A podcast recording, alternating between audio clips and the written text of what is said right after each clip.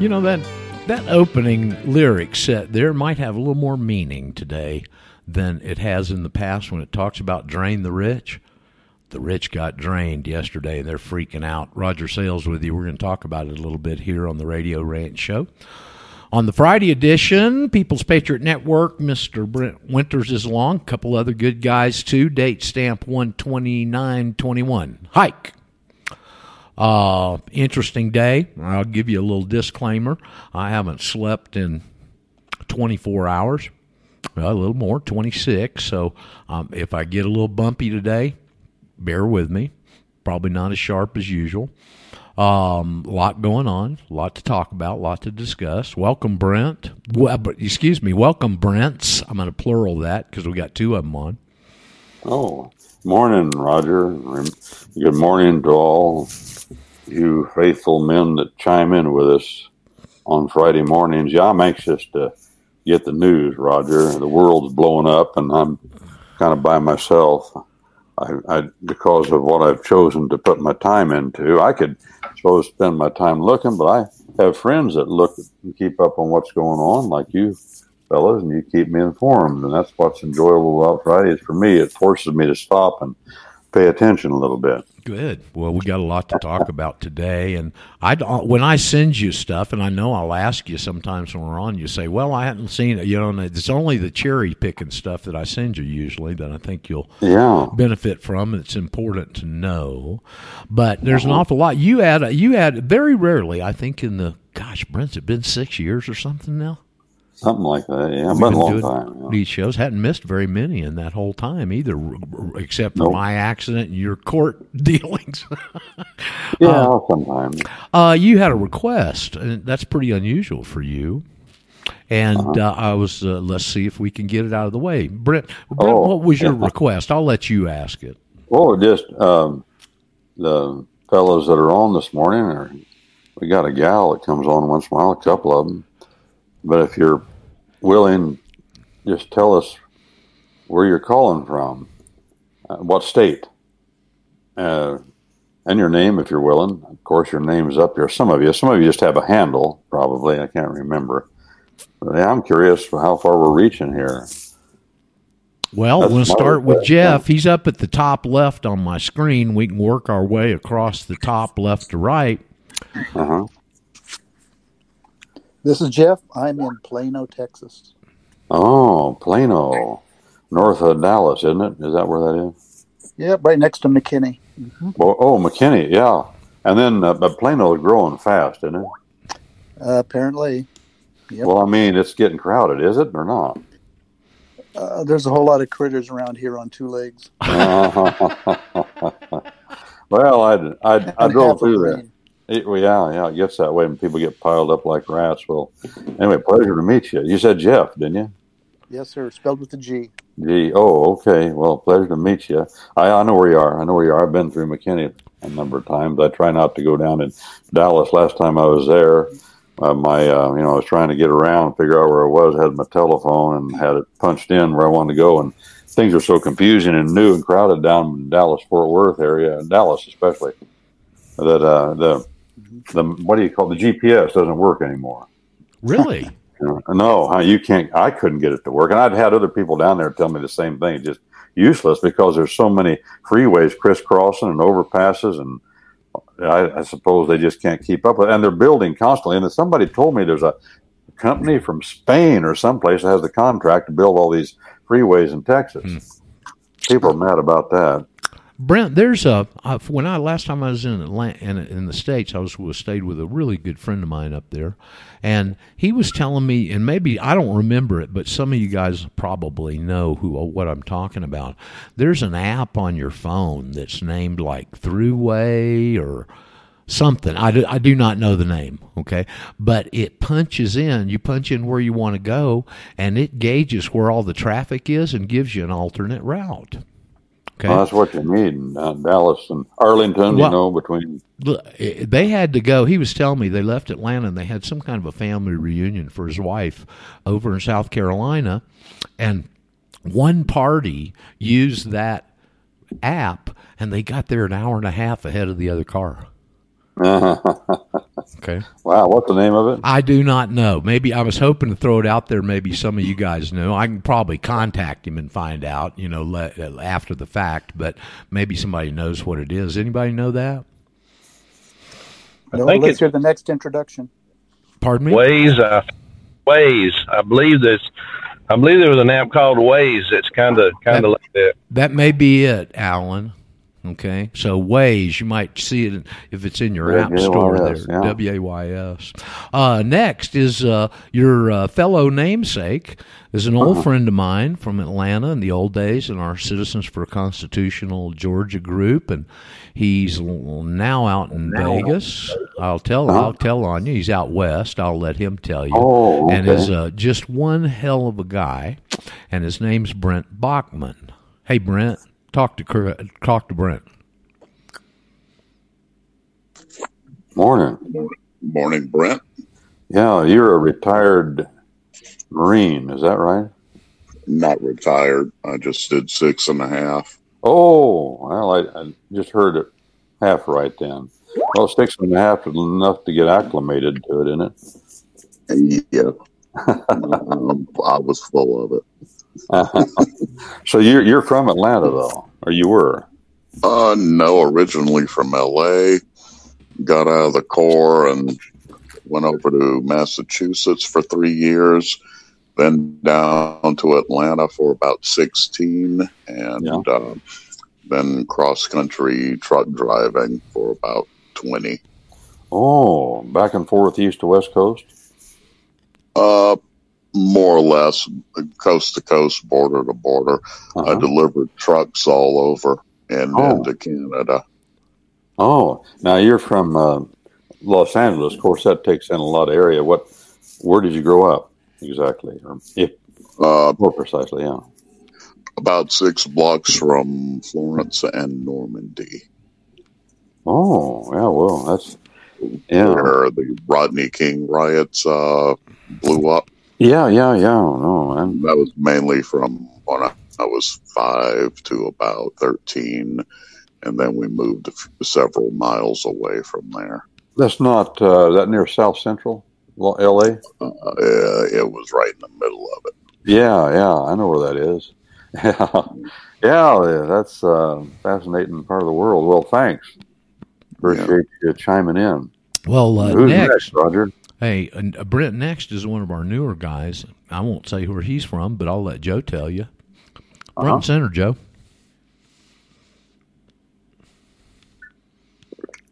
Joe. Hello, Joe. Roger. Sorry, Rock. I was away from my phone. That's okay. Oh, Uh, my name's Joe, and I'm from Blackstone, Virginia. oh, yeah. Now, where's that? Is that up in the mountains or down in the Piedmont?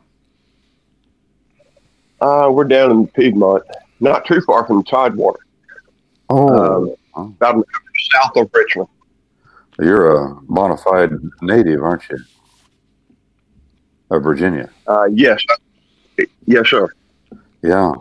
Well, you know, uh, I had a, I was in a service with a guy from Bedford, which is not far from Lynchburg, I don't think. And um, I went to see him. Pretty close. You know where it's. They're not far from there either. I mean, drive wise, the way the world is now. But he wanted me to go see his grandma.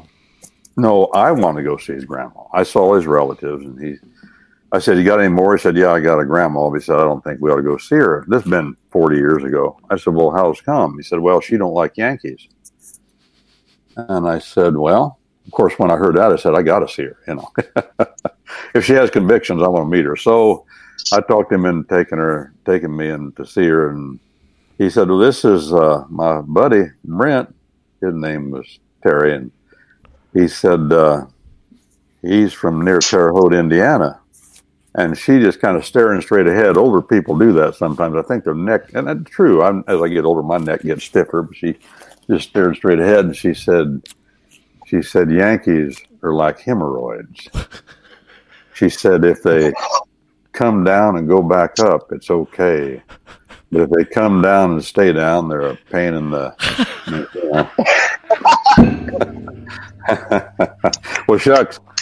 Uh, Virginia, Virginia is covered with Yankees now. I have a friend in uh, uh, East Tennessee, and he's he his family had been there since the beginning. You know, well, Elizabethton, Elizabethton, Elizabethton, I think they call it. I my my sister in law from there too. He's moving. He said there are too many Yankees, and not only that, he said worse than that, worse than just Yankees. He said it's getting crowded, and I don't like it. He likes to hunt groundhogs. That's his big thing. Has a rifle with a scope. He's moving to the Carolinas. He said. His mother just passed away. Finally, he's up. He's up seventy some years old now. Well, nice to meet you. I appreciate you letting us know. And uh, Roger, who else you got there? Well, we got another new blood here, and uh, I'll let Alan give you some of his background. We're real tickled to have him. Alan's, well, Alan's Alan. uh huh. Alan. A L A. I think. Yeah. Hey, Roger, can you hear me now? Yeah, bed loud and clear. Yeah. Okay. Well, uh, yeah, Brent. This is uh, my name's Alan. I'm uh, about 35 miles northwest of Atlanta down Oh. here. Uh huh. Just, uh, I was born and raised, born and raised on the west side of Atlanta out there. So Uh huh. pretty much been down here all my life. Yeah, uh, and uh, well, I can tell. Of course, some of that southern accent's going away. I'm, I've met two or three people from Louisiana recently, and uh, they were young and they have no accent at all. Really? Uh, all that, yeah. I assume again it's the migration. Oh, hold on. No, no, no. I, north. I, I think I I can know. add. I think I can add some color here.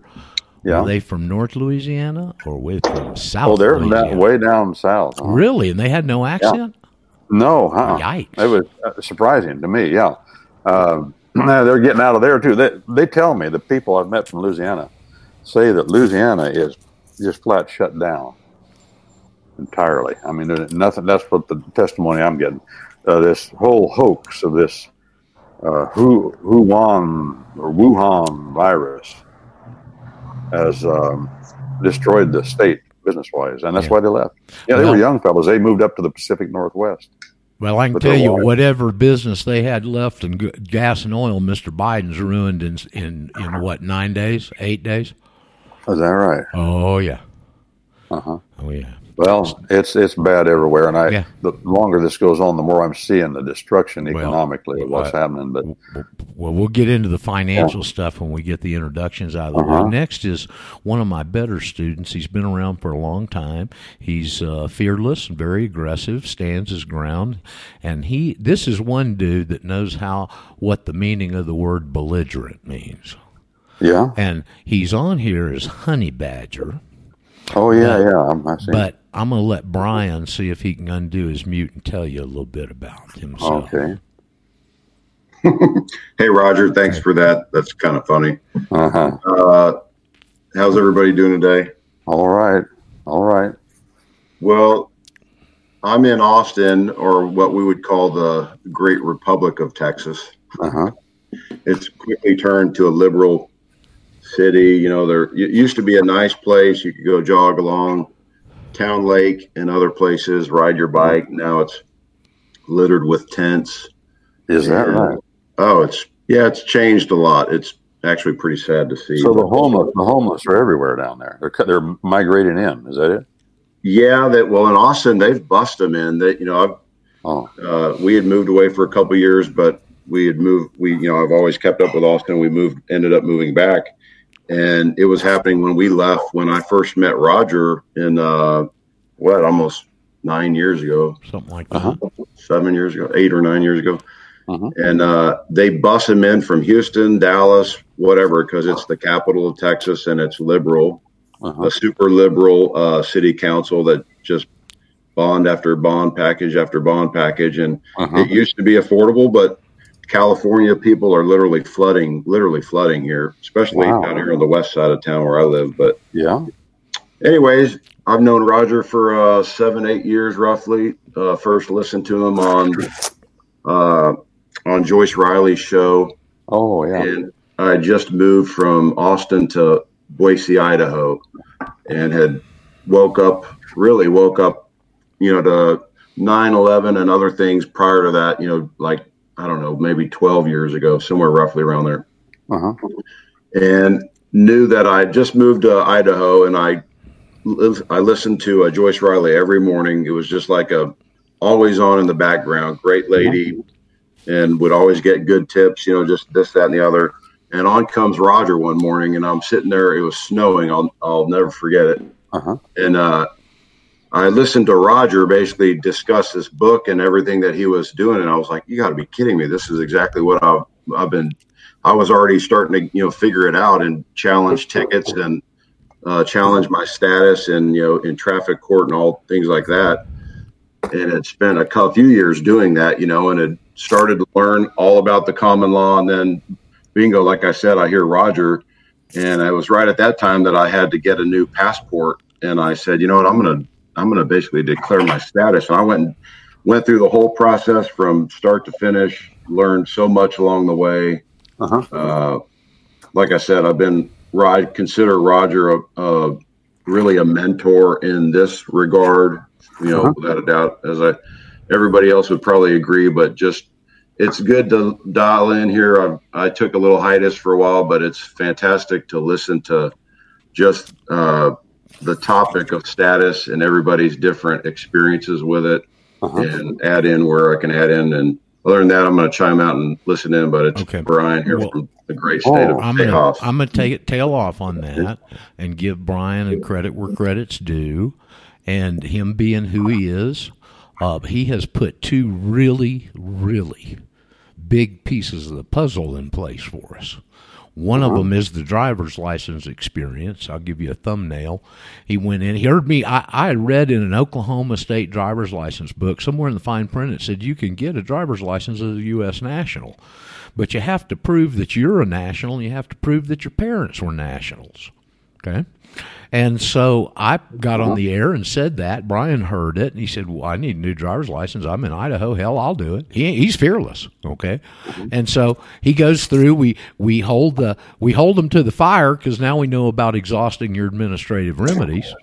And we get all the way up to the top, the head of transportation for the state of uh-huh. Idaho. And after three volleys with him and them trying uh-huh. every sneaky butt way to get out of it, we uh-huh. finally got him in a corner and he had to admit that they cannot issue a state issued driver's license to anybody who's not a resident. Now, the other one, and possibly even bigger, was going and dogging the hospital in Austin where his daughters were born and getting the mm-hmm. exact process on the birth and how they convert it to the birth certificate. We've covered. Oh, I the show. remember him telling that story on there. Now it's coming back to me. Okay. So those are two huge pieces. What Brian did, what Brian found out is that he validated the whole thesis.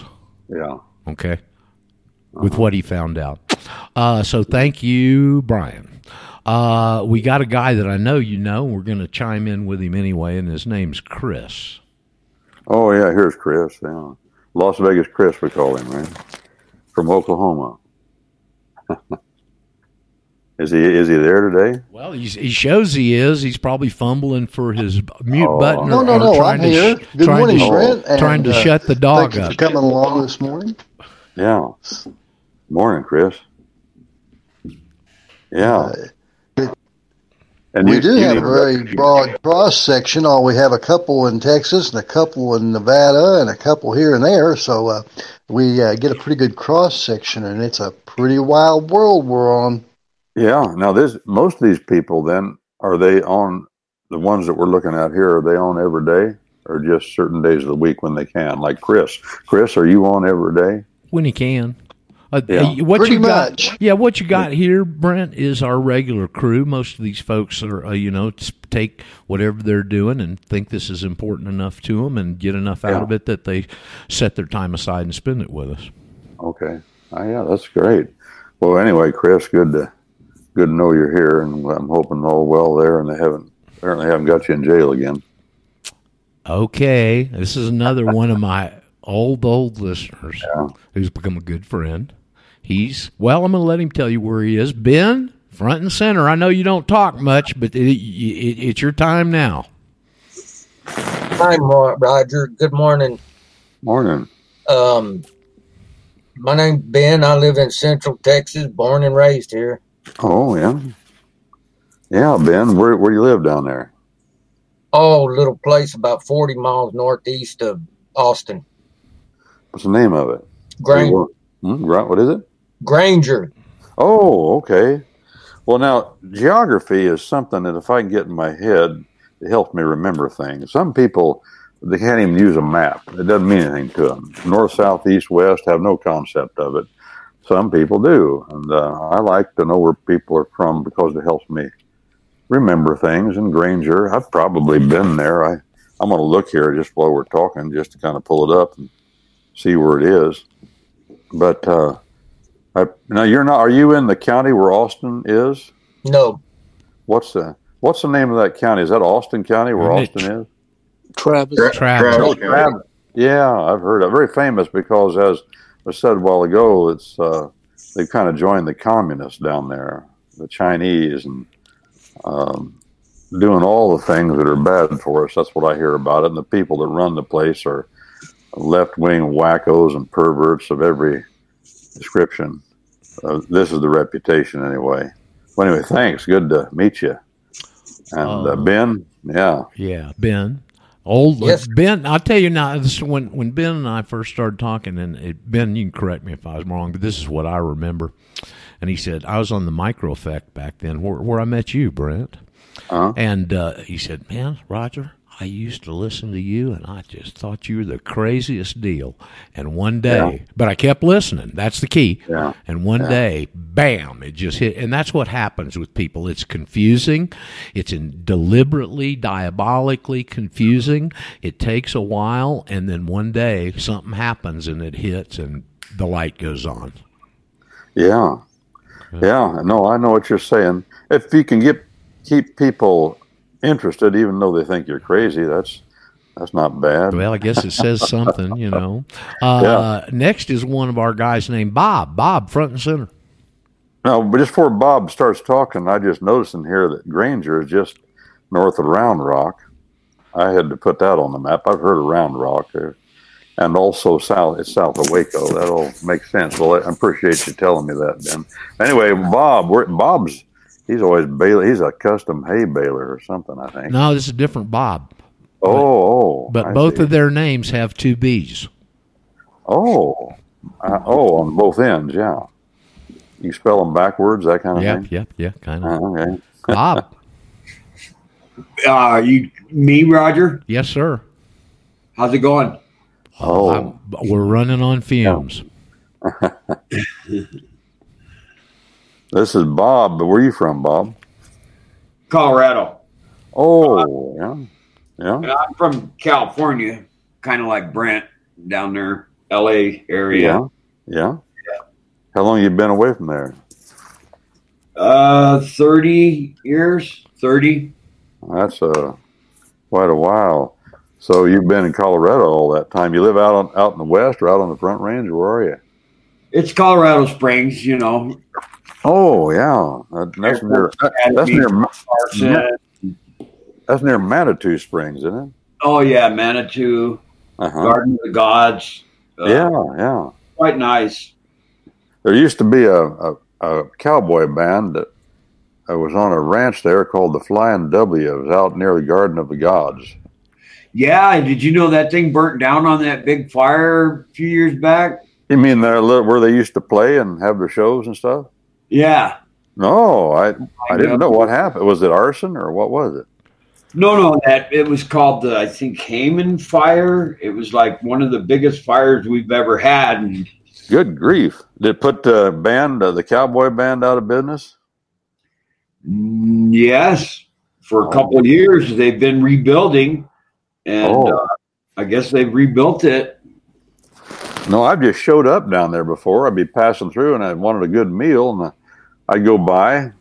If I was in that vicinity, I'd take a detour if I needed to. Go by and pay my fee for. They give you steak and potato and, and baked bean supper with biscuits and molasses, and then you get to watch them play music for an hour or two or something. And uh, it was pretty pretty nice and pretty handy. I hadn't heard that they'd uh, been put out of business, but they're back in business and they're trying to get things built back up. Yeah, I, I haven't really been there. Been by it a many, many times, but Yeah. uh, now well, they're, they're entertaining and they, they're pretty good.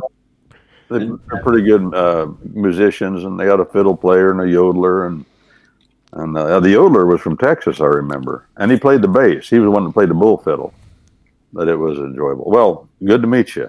Good to meet you. Um, Yeah. The next gentleman you've spoken with before, Mr. Samuel, front and center. Oh, okay. Samuel. Hey, hi guys. Hey, Sam. How you doing? Um, I'm originally a uh, Wisconsin, and I Oh, live yeah. in Placerville these days. Old Where do you Placerville. Oh, well, you're the Placerville. Yeah, the guy. I know that neck of the woods. That's uh, El Dorado County. Yep. Yeah. Now- just south of uh, Nevada County. The other day, Samuel, because I was probing him a little bit because I know the area. I don't know it. I've never been there, but I understand its history and its background. And Yeah. Samuel's got about 20 acres right between two rivers right there. You think Yeah. there might be Yeah. some goodies for him around? Oh yeah, oh yeah. Let, we, they, we haven't even begun to scratch the surface of the gold that's up there. But how how far now? Placerville. It's not that. It's up up uh, what they call uh, forty nine, but it's not too far from Ione and uh, Sutter Mill, is it? No, uh, that's south about uh, half hour. Yeah. No, that's where you know Sutter uh, Sutter's Mill, Ione, is where the supposedly that's probably a promotional story, but where John Marshall discovered the first nugget of gold. I've always kind of thought That's actually close. To, that's actually Pardon? very close to Placerville, uh, uh, Brent. That's uh, that's Yeah. just north of Placerville. Uh-huh. Um, on the American River, and it's only about 15, 10 minutes out of Placerville on the north. Yeah, pretty close, pretty close. Yeah, had they found uh, found a nugget in in the mill race of the mill. It was one of those old. It was a mill that would run off the the waterfall of the river, but it was had a big wheel on a mill race, and then the, it didn't have a circular saw. It was a saw that had a giant blade that went up and down. You kind of pushed the log through it, and it would go up and down real slow. It was slow going, but that's the way they used to saw. Well, he was in the mill race, apparently, as the story goes, and he saw something that lustered. It didn't shine, it lustered. And he reached down picked it up and a little bit of gold. And that, of course, was used as a promotion to create a worldwide stampede. And California's been crazy ever since. All those crazy people living there from all over the world. They have a Fascinating story. Yeah, go ahead. What's that? They have a replica of the sawmill there in the park. There's a historical park built there, and it's got all the little Yeah. shops and stuff of the blacksmiths, and the, sort of like a, a recreation of the town as it was in Yeah. the. Yeah, no, I've I've been there over the years more than once because I'd be traveling through and I'd stop. And um, old Colonel Sutter was a was a Swiss immigrant that received a land grant of hundreds of thousands of acres from the from the Mexicans or the Spaniards or somebody. But he uh, he then he took all the Indians around there and he just enslaved them. But he didn't have to work at it because they were hungry and desperate, and he'd feed them every day in a big trough. He just like hogs.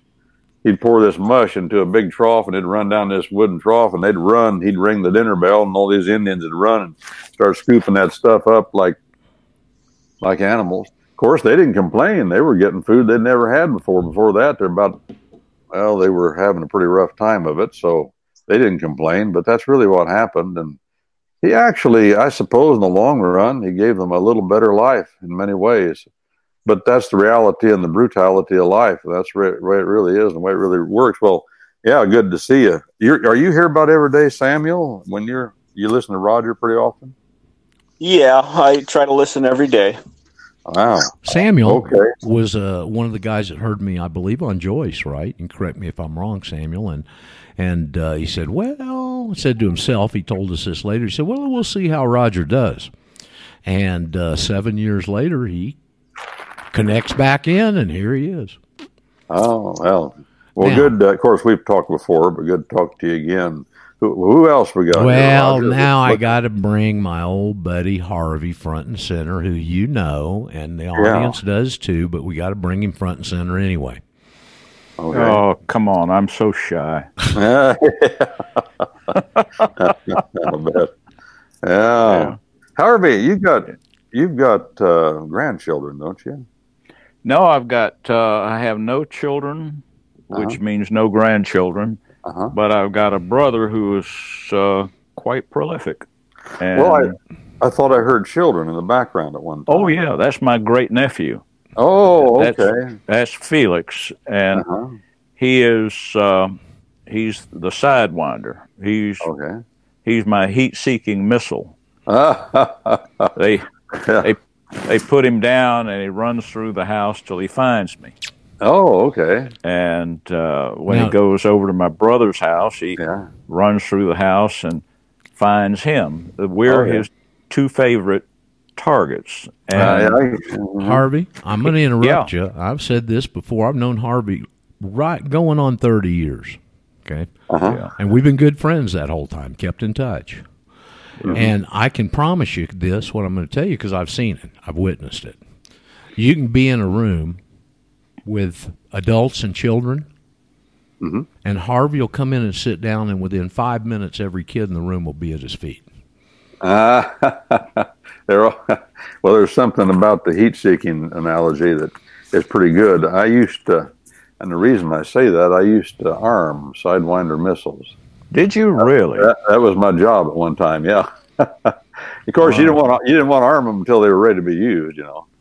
But Yeah. uh, yeah, and then you, they had those canards on the front. You know, and those darn Yeah. things. Yeah, and those darn things. Those canards only had two positions, all the way up and all the way down. There were four of them. And Is that's what that right?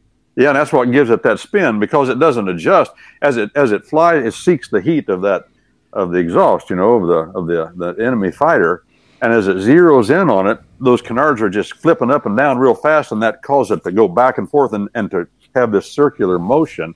Of course, as it gets closer, those canards will flip faster. It you know it doesn't. It's not that they, they don't adjust gradually like you would if you were flying an airplane with the ailerons and all. They Yeah. just two positions and it goes back and forth as fast as it needs to and it takes this sidewinder and then it of course and if it gets within 36 if it if it a near miss is a kill it doesn't have to go up the tailpipe if it Right. if it uh, is seeking the heat and it, it it's it's getting hotter and hotter and hotter and it senses it's getting hotter then all of a sudden it's getting colder it detonates so a near miss is a kill like if it goes past the exhaust pipe and all of a sudden it feels it's getting colder, not hotter, it explodes. And if it explodes within 36 feet of the enemy aircraft, it's a kill because it has a. This is the, the ways that men devise to destroy one another. It has a, around it uh, one of those kind of things where in the old movies, you know, they used to have a boxing glove on the end of this thing, and they would make it go out. You'd hold it in your hands, you go out, and hit somebody, and then they'd close it and it'd Right. come back. Right. Yeah. yeah. That's what's around that. It's a s- steel. Those things made of steel. So when it's it's tight against the missile, and when it explodes, that thing expands and it reaches a diameter of 36 feet, and then you know like it just breaks apart. But if it and it goes in it's in a circle, a circle like a buzzsaw while it's doing that. So when it explodes it, within 36 foot of the enemy aircraft, it'll cut off whatever it is near. It'll cut off the tailpipe. It'll cut off the wing. Of course, if it goes up the tailpipe, it just explodes the rear end and cuts off the whole fuselage from front to back. Yeah, it's a fascinating weapon, and the interesting thing, among other things about it, it um, developed in the 1950s, and we still have it, and it hasn't changed hardly at all. Some adjustments, but it's the same air-to-air weapon, and it's deadly. Nobody's ever come up with anything that's really improved on it very much that I know of. Well, fascinating. You'd bring up a sidewinder, but yeah, it's a it's a heat seeker, and you got to fire it within a 15 degree envelope. If you fire it within a 15 degree envelope, um, the the enemy probably won't get away, but uh, you can get away from it if you're if you're ahead of the curve a little bit and you know what's coming. But Yeah. pretty tough. well, that just brings back memories of things. uh, That kind of information. What good is it now? But uh, you know how it You, is. you, ne- Brent, when- you never know, buddy. You never know. When were you when were you doing this? back Brent? in the back in the mid seventies. Mid Yeah. 70. Yeah, you're a young guy. Yeah, Oh. um, yeah. Well, I like to think that, but people. Well, I've been noticed when you see that when the police officer stops you or the sheriff's deputy on the road, and he looks Yeah. like he looks like a twelve year old kid, you know you're getting older. You know. And, uh, when you find out, when you find out he is a 12 year old Yeah. kid, then you know, you know the- Bidens have taken over. yeah, or yeah, or the judge sitting on the bench. You know, they look like they're like twelve years old. But uh, no, that's right, Harvey. But I won't ask you how old you are, but I'll Oh, tell. I have, I, I have, I'm not. That doesn't bother me in the Okay. least. You know, Okay. I'm seven. I'm 78 years old. Oh yeah, well you're doing well. I hope you must be. You act like Yeah. it. Your voice is strong. Yeah, that's Yeah. good. You know, Staying it's healthy. funny. It's funny you say that. Yesterday afternoon, Uh-huh. an old friend of mine from high school, uh, and he was actually in my older brother's class, so he's just turned 80 a few days ago. And he called, and his voice sounded so weak that it Uh-huh. just broke my heart. He's Yeah. been, you know, he's been uh, he's been making a lot of money. He's been living the so-called good life, I guess, uh, Uh-huh. all these years. We haven't maintained close contact, but uh, it just breaks my heart to hear people. Uh, you can hear you can hear almost everything you need to know about a person in the voice. I'm I with spe- you. I spent a long time uh, representing a nutritional supplement company, and I Uh-huh. spoke to people in all stages of health.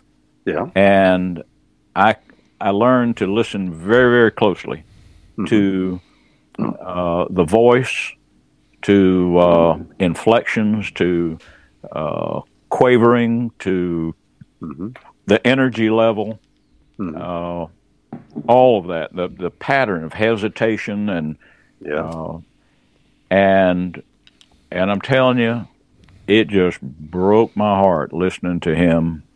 Uh, oh, I get it. Yeah, and and and I've got several other friends. You know, some mm-hmm. that were in the Marine Corps with me, some that were in the the fight for the Second Amendment, some that were, you know, a number of mm-hmm. other things like that, mm-hmm. and and they they go downhill and they they won't look. You know, it's kind of like Rogers uh, Rogers' message that has been so uh, poorly received, and I sent Roger a quote yesterday. Didn't did you get that, Roger? I did. Yes, I did. It was uh, it was uh, I think I sent it to Brent. Mm-hmm. a quote from Betty McQuinney, and I just uh, McQuitty, and I mm-hmm. thought Roger would like to see that he's not the first one, he's not the only one, and you're not either, Brent. Mm-hmm. She wrote a book called Victory Over Pain: uh-huh. Morton's Morton's Discovery of Anesthesia. Okay. And she said, innovators are s- rarely received with joy, and established authorities launch into condemnation of newer truths. Yeah. For at every crossroads to the future, there are a thousand self appointed guardians of the past. Yeah. Boy, I can see it too. I met a lady not long ago in uh, up in Montana. I went to church, a little tiny church up in Livingston, passing through, and uh, Livingston not far from uh, Yellowstone. It's just north. And uh, the preacher there, I got to talk to him, and I was asking him. He said he grew up a rancher, and his dad was ran a ranch, and and he pointed out this elderly lady sitting, still sitting down. She, everybody else was up talking, and she was sitting. Of course, she was elderly. He said that woman right over there, her family, is the one that introduced Angus cattle into Montana. And when they did, they said everybody said they were crazy because the the Herefords that had dominated the scene or get pink eye worse, and they're just not as tough. They're good beef cattle, but they're not as the Angus are tough. Of course, the Yeah. other side of it is they're wild and mean by comparison. But but um, but when they did it, everybody rejected them, said they were crazy. The Cattlemen's Association went against them. Just as one other lone example. Yeah. And but now, when you drive through Montana, all you see is Black Angus. That's all. That's all. That's all you see around here. Yeah. Uh, Black Angus. I got them everywhere around me. Uh-huh. They're a hardy hardy breed, but uh, and they're I, I, I see them everywhere too. Others other breeds, but that's just another example you're talking about, and it's true. And uh, I see it as I read history. I like to read history. I know you do. You know, you're talking about. Um, I know you're. I, I consider you mm, uh, the authority that I know on uh, Nathan Bedford Forrest because you've read a lot of yeah yeah, and so you talk about Nathan, you know, he was the one that was innovative. Uh, and he said to the men on horseback, he said, throw those blasted sabers away. We, we're in a new world. Am I right about that, Harvey? You know, he armed them with pistols and. Well, he did arm them with pistols, but he himself killed a uh, a large number of men with his saber. Yeah, well, maybe I'm overstating the case, but he's he did introduce the idea of pistols to men on horseback. and he paid was- for them himself and gave them to all his men, if I remember Yeah, right. That that's right. But uh, you know, it's funny. That's the opposite of what Stonewall Jackson's men did. Uh-huh. They, uh, you know, they had to they had to carry all the weight themselves, and they they just tossed their pistols aside. They went to the rifles alone. Oh, okay, yeah. And you know, when you consider the type of fighting they were doing, where they were really uh, fighting the enemy at uh, at uh, significant distance, uh, the rifle was effective and the pistol really wasn't. But Yeah, Forrest men, Forrest men closed the gap, and they closed at a gallop. Uh, Well, I see. Oh, I see your point. His idea was get on top of the enemy quick, and so pistols were effective that way. pistols were. It's like Yeah. like uh, Admiral Nelson told J- uh, Thomas Cochrane, don't, don't maneuver, right. go right at them. That's Oh, right. yeah. The same idea. But well, uh, I, I like um, I like words, and I discovered recently that I've always wondered where the word dragoon came from. Dragoon. oh yeah, Well, the dragoons were the guys that carried those fire spitting things called blunt, blunderbuss. blunderbuss. Yeah. and they called them that because they were on horseback. And uh, dragoon is the French, I think the French pronunciation, one of them of dragon, fire breathing dragon, is what I remember. Is that what you read too, apparently? I have, um, and uh, the the dragoons, uh, at least at the time of the Civil War, were those that uh, uh, were essentially mounted infantrymen, and that's Yeah. the way Forrest fought, which is the point you're making, isn't it? Yeah, yeah, yeah. Some similar to the the Aussies, the, they used to have their light horsemen. Yes. Yeah, the mounted infantry they call them. Yeah, I And-. Mhm. Yeah, so they transported quickly, but Forrest very often, very often, got his men to the battle and dismounted them, and they fought as infantrymen Mm. uh, rather than uh, cavalry. Mhm. And uh, the the uh, Southern foot soldiers uh, had a had a distinct disregard for cavalry. They they were they were the showmen, the the fancy Oh, yeah. boys, you Yeah. know. And but when Forrest men passed an infantry unit, they were regarded as brothers because Mhm. everyone knew how they fought. Mhm. They got down and got dirty. Well, And who they was that? Go ahead. Go ahead. No, no, you. you Okay, finish. who was the fellow? I'm going to ask you a question. Who was the fellow that was that General Lee called his eyes and his ears, and he Oh. was, uh, but he was a he, that he was liked Jeb. the, that was Jeb Stuart. Yes. He was the one that kind of liked the the dash of it all. He wore That's right. fancy- Okay, yeah. Do you, do you know when he got head- shot and he lost his arm? Do you know what that was- Robert E. Lee's when he went to his bedside before he died? Do you know what That he was told Jackson. him? Was that it was Stonewall Jackson. okay? Well, anyway, I just remember the quote. He said, Uh-huh. "You've lost your left arm. I've lost my right." All right on. That's Yeah. right. Yeah. Uh, and he had. Uh, Mm-hmm. Jackson was a stubbornly, uh, I don't want to say ignorant man, but he was detached from reality in many, many ways. When he, uh, when he, lec- when he lectured at uh, Virginia Military Institute, uh, if anyone interrupted him with a question, he would go back and start his lecture all over from the beginning. Ah. Eh, you know, you ask well, why. Nobody knows why. Nobody knew why. But it was. but he, Oh, he just he just he just rewound. He didn't, he didn't go back and pick up where he was, and he would never mail a letter to his wife or to that was the only person he really corresponded with regularly. He would never uh, he would never mail a letter if he thought it would be transported on the Sabbath day. Uh, he, yeah, he was. What was he? He was a Presbyterian, wasn't he? He was a Presbyterian, Yeah, and yeah. and prior to the war, Uh-huh. he uh, he had a uh, very very active congregation of black slaves. He preached to the slaves, and uh, you know had a had a great fraternity with them. Um he recognized them as brothers in Christ, and the condition of their servitude uh, meant nothing to him. He he he re- he just regarded them as brothers, and uh, uh, he but he was very much like Forrest and like Cochrane in his military strategies. From what I've seen, he was always deceiving the enemy. That was, you know, everybody knows that's the, the great weapon of war, and uh, and he was also uh, very aggressive. And he said, you know, never give up the chase. Don't stop to regroup. Never stop to Yeah. regroup.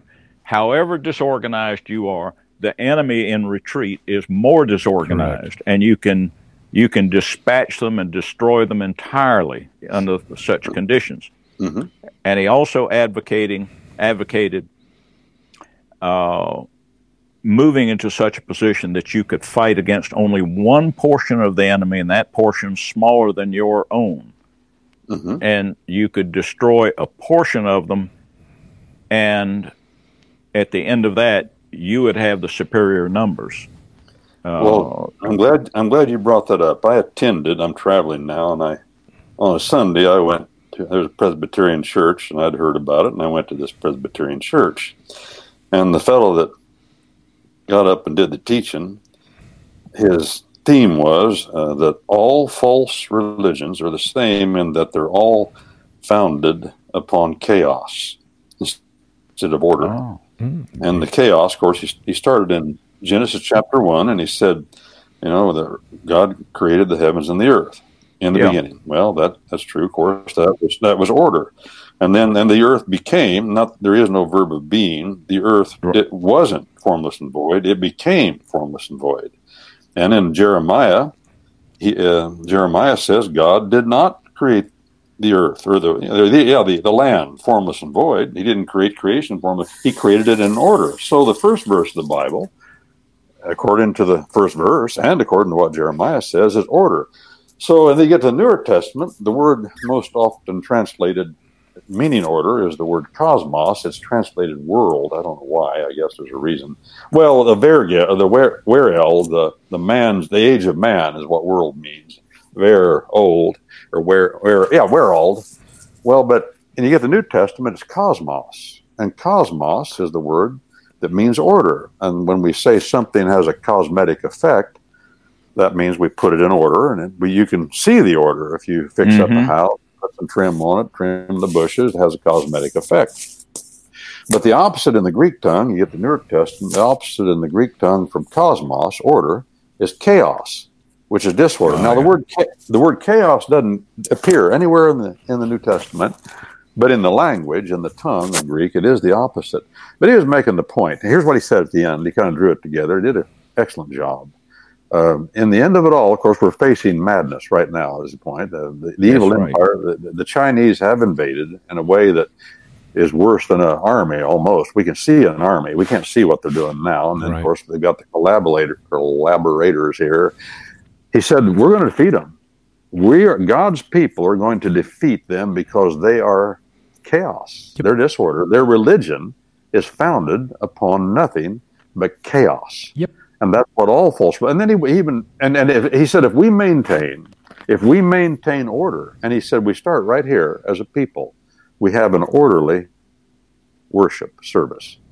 And then the if you order, he didn't say this, but I I like to say this: if you order your life according to the orders of the God of all order, you will have shalom. In the Older Testament, that's what they called shalom. Shalom is not the absence of battle. In the in the Semitic tongue, shalom is the presence of order in the midst of battle. The one thing, and you could probably you've got two Marines on the call. Both of you could chime in on this, but when you're you're taught when when you're uh, in the military service that if you're ever taken captive, that the number one thing you must maintain at all cost is the chain of command and order. Am I right Yeah. about that, Harvey? Yeah, that's right. Because that's the foundation. If you if you lose that, you lost everything. But order will always defeat disorder. Cosmos will always defeat chaos.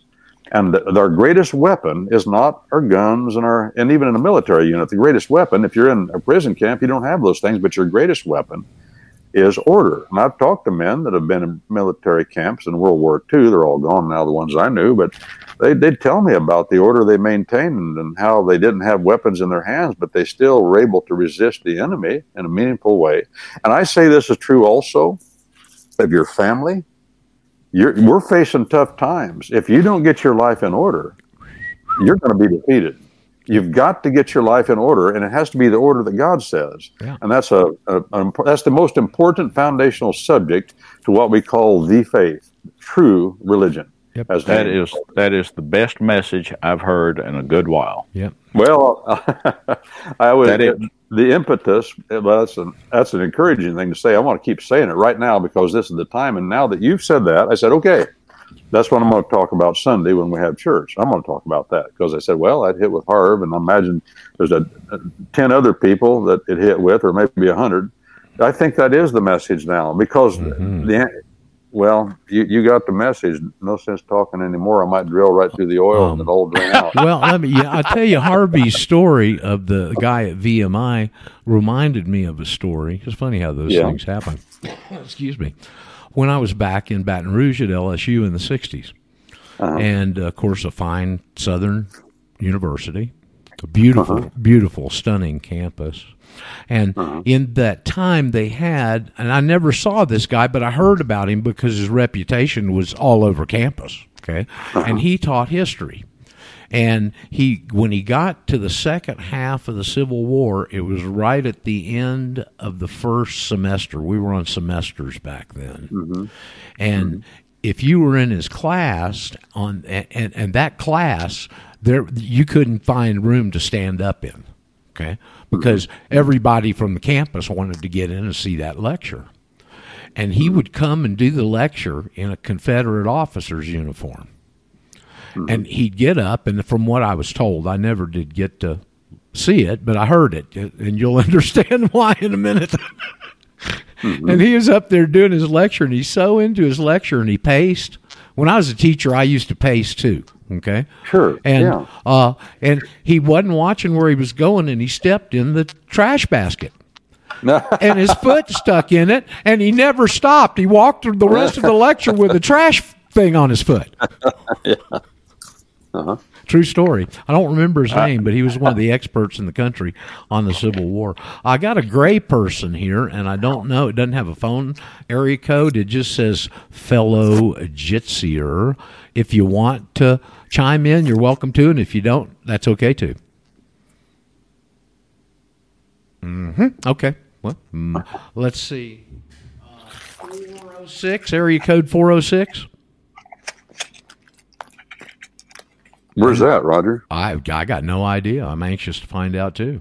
Yeah, we'll find out. Hey, Look, this I'm is one good. when people call in. Sometimes That- it'll put the phone number. Area four hundred six. You feel like talking, That that's that's Gary hear in Montana. Gary? Oh. Yeah. Can you hear me? Yeah, I man. got you. Better than yesterday. Okay, good. I'm trying to figure out that Jitsi app, but I haven't got it done yet. Okay, it's pretty simple, really. Well, Gary, um, Are you willing to say where you're where you live up there? Well, Brett, I, I was born and raised in Marion, Indiana, What what's the name of the town? and I moved to Marion. Marion, Indiana. Oh, Marion, Marion, yeah. Uh-huh, uh-huh. Go ahead. and we just recently we just recently moved up to the Kalispell area of Montana. Oh, what are you going to church up there? Yeah, we go to uh, Solid Rock Church.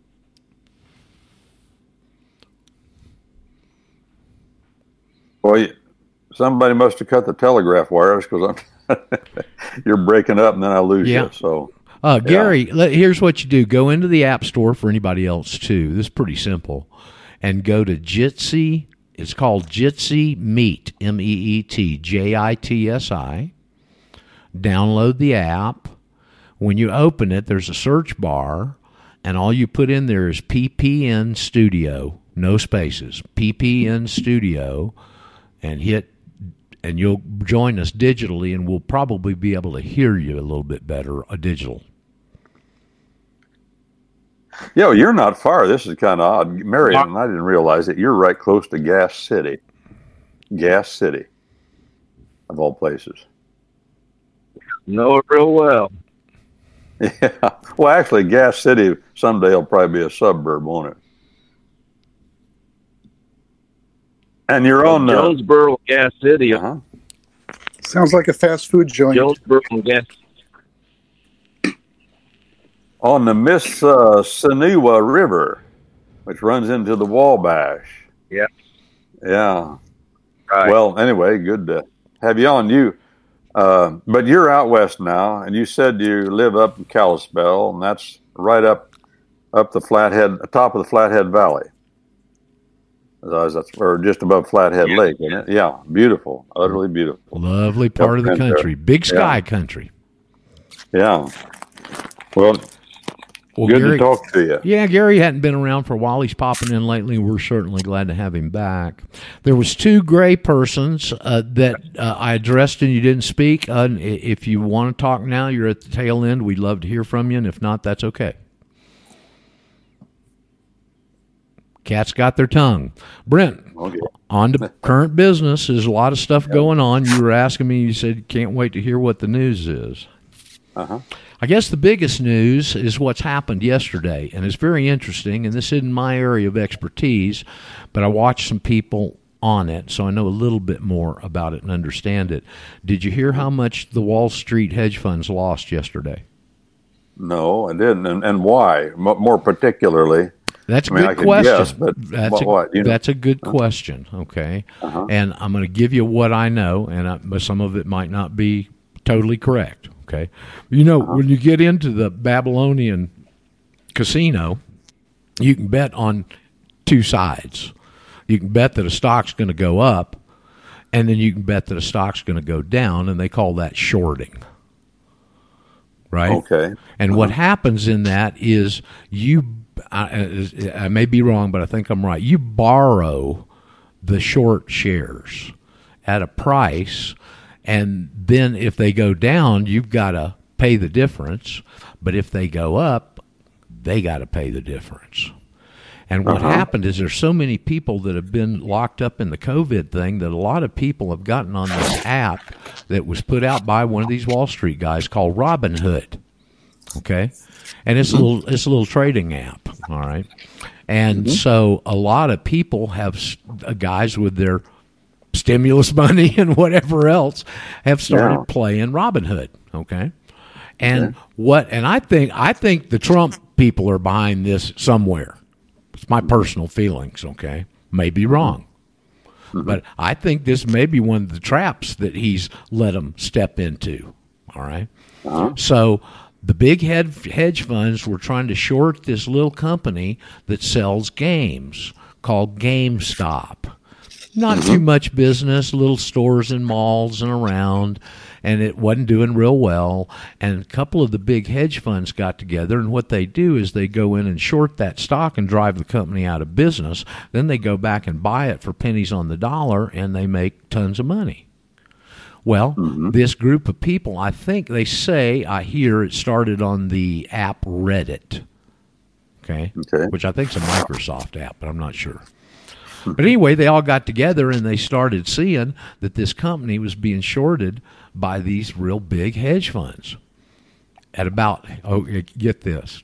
You're going to love this, okay? $5 mm-hmm. dollars a share. Mm-hmm. So they go in and get a bunch of those shares. And then they all get together and start buying the rest and driving the price up. Mm-hmm. Now, here's the difference in shorting and longs. In mm-hmm. longs, your stock goes up and you can make some money. It goes down and you lose some money. Okay. Mm-hmm. But in shorting, if you buy that stock at $5 and then it goes up, there's no mm-hmm. limit because as far as it goes up, they've got to continue to pay.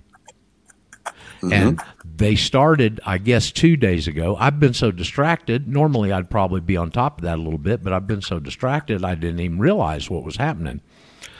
Yesterday, the Wall Street hedge funds lost $12 billion. Okay. Now it's Robin Hood. It ain't going to the rich where they can always, uh, you know, set it and manipulate it. It's reversed. It's going to the poor. All right. And so they freaked out. It's totally wiped out one of the biggest hedge funds on Wall Street. I think it's called Marvin, the Marvin Fund or something. And uh, and yesterday in the middle of when it, when it got up to a well, would they they stopped letting them buy at one hundred and eighty seven dollars. So they broke Wall Street rules when the poor guys started getting rich and the big guys started getting fleeced. And I think the stock is up to six hundred dollars a share now. Mm-hmm. Okay. Mm-hmm. So hmm. it's it's literally wiping them out, and it's sucking other hedge funds into it. I, uh, one of the big ones had to go in borrow a, bit, a, a, a, couple of million dollars today. Now, hmm. evidently, and I saw a message last night from a guy that works at Robin Hood. He's not in the trading side; he's in the technical side. And he came hmm. out and blew the whistle on Gab, and he said, "I shouldn't do this. I'm probably going to lose my job." But he said mm-hmm. yesterday, right before they halted trading, they got a call from a hedge mm-hmm. fund called Citadel, and they got a, a mm-hmm. call from the White House, and that's when they cut it off. Okay. So, what I wanted to bring out about that is what we mentioned before that I got years ago from reading my book on the Pharisees. And the one thing that I took away from the book was the Pharisees always changed the rules. Oh yeah. And so there is pandemonium in Wall Street today. Okay. And mm-hmm. probably over the weekend, and it may continue into next week, whether they're going to go and find other shorts and start trying to fleece these guys, whether these guys are going to put their back up and expose their whole game that it's a one way street, all that, don't know. Whether people are going to see that and start pulling their money out of the Wall Street, we don't know. Okay. Mm-hmm. But we're in a mm-hmm. really, there, we're not we, they're in a very precarious position. So that's probably the hottest news. 2nd hottest news is, as I said earlier, I'm running on fumes today. Some of you know why. On what? Uh, fumes. Oh yeah, yeah, yeah, yeah. Uh, and I want to thank, and I actually got on the email this morning and wrote him a little thank you note. One of my listeners, Steve, got a hold of me, and we hadn't had one of these examples in a long time. It's been, I think it's been at least five years, uh, that the S- Secretary of State has sent us back a bluff letter. They did it. Uh, uh, right, we went about a six months or eight months into it when we got started, maybe a year, and then people started uh, getting these bluff letters. Not all of them, but I think they pick out and pick and choose and send these things back, hoping the people don't know their stuff and they're seeing if they can bluff them because it's really, really trickily worded. If you don't know your stuff, you you might think that. Okay, mm-hmm. but this one wasn't. It had the same first paragraph. Every one of them I've ever seen has the same per- first paragraph, and this is. I can't read it to you verbatim, but I'll give you the thumbnail. It says, uh, by what you have submitted, it appears that you're a citizen of the United States, and it quotes the 14th Amendment. And then it goes blah, blah, blah, blah, blah, blah. And at the end of the paragraph, the, the ending words are, except by operation of law. And so usually I've just whipped, told people to whip Vattel on them, and nobody, everybody's always gotten their passport. Okay, never had one that didn't get it.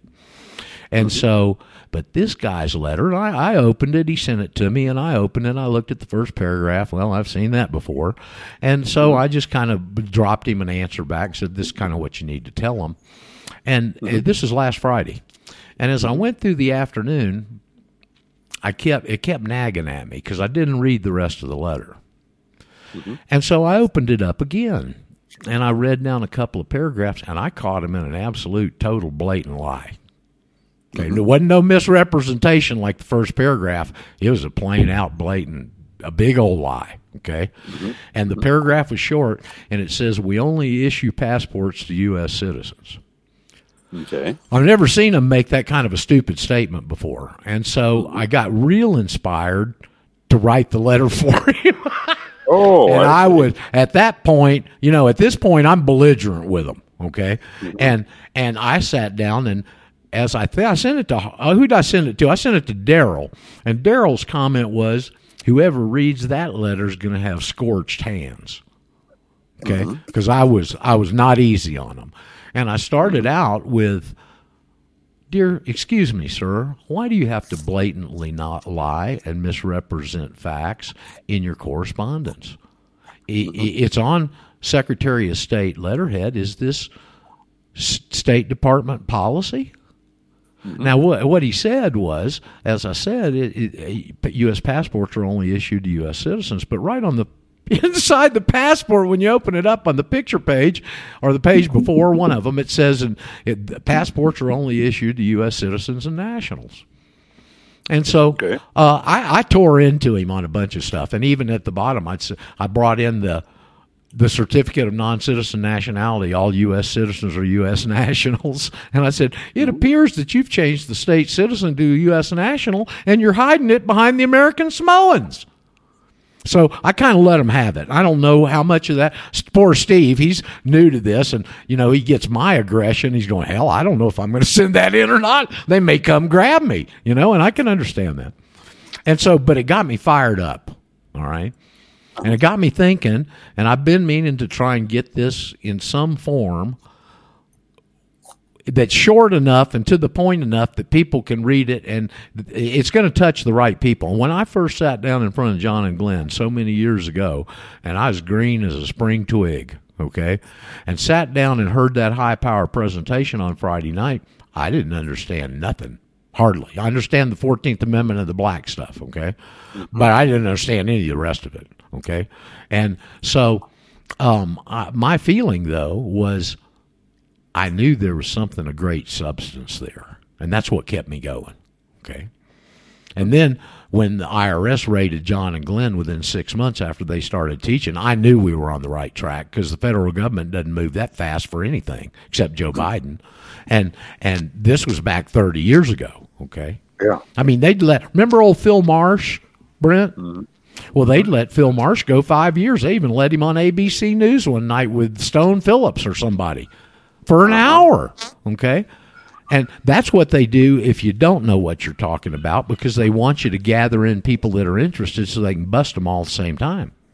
Well, there are two things that come to mind just listening to you. Number one, the most important thing to say to a bureaucrat, because he doesn't know what he's doing, of course, is just now, wait a minute. On the other side of this piece of paper, it says something very different. That'd be the thing that maybe gets attention, maybe not, but at least you're being upfront with simplicity. You're Yeah. not explaining the Right. theory behind Right, it, which you, you. you need to know. Personal a good experience, personal experience, numerous meetings with people, experiences personally. These Yeah. IRS ad guys don't know their butt from a hole in the ground about that code. Yeah. They're Yeah, taught no, to I- go out there and shake people down and get shit because, you know, Yeah. they get a big commission off of it. Yeah, that's all it amounts You know, to. The second thing, go ahead. As, as Something else? Glenn as Glenn said, they don't call him the commissioner for nothing. Yeah, yeah, that's a good point. Okay. Well, another thing is, um, they tell me over in China, I had a son that worked there in the last over different times over the last fif- 10, 15 years, and uh, he just told me about what the Chinese are like, and he said the Chinese don't care what the government says; it's utterly meaningless to them. Um, for the most part, unless they're being prosecuted. But there's so many, 1.5 billion people, and they don't. They they figure they're lost in the crowd, and rules mean nothing to them. Law means nothing to them. They do whatever they want. Right. It's un- unsafe to live there. It's unsafe to work there. But he said the people that are that know anything at all, if they can discover, because they listen to nothing, no policy, they know the government's lying, everything they say, but if they find out somebody is being censored, some point of view is being censored, then they get on it and start digging. That because they know if the government is censoring something, not letting it be said, they know it's true. They understand that over there. They got that much figured out. We haven't figured that out here yet. I We watch a uh. I watch a wonderful sh- program uh, nightly when I can, just about every Mm-hmm. night called China in Focus. Have you ever heard of it? It's an Epoch Times No. program. Mm-hmm. Well, it, I think at this point the Epoch Times is probably the most dependable, reliable newspaper in the world. Okay. Uh, Chinese, uh, obviously against the CCP, but they've got several different programs on top of their newspaper and all that stuff. This particular one that I got hooked into during COVID. Uh, and uh, it's called China in Focus, and it's about twenty to thirty minutes, and it's in stories you'll you'll never see anywhere else. A lot of them from inside China with video and stuff on the Mhm. terrible conditions over there.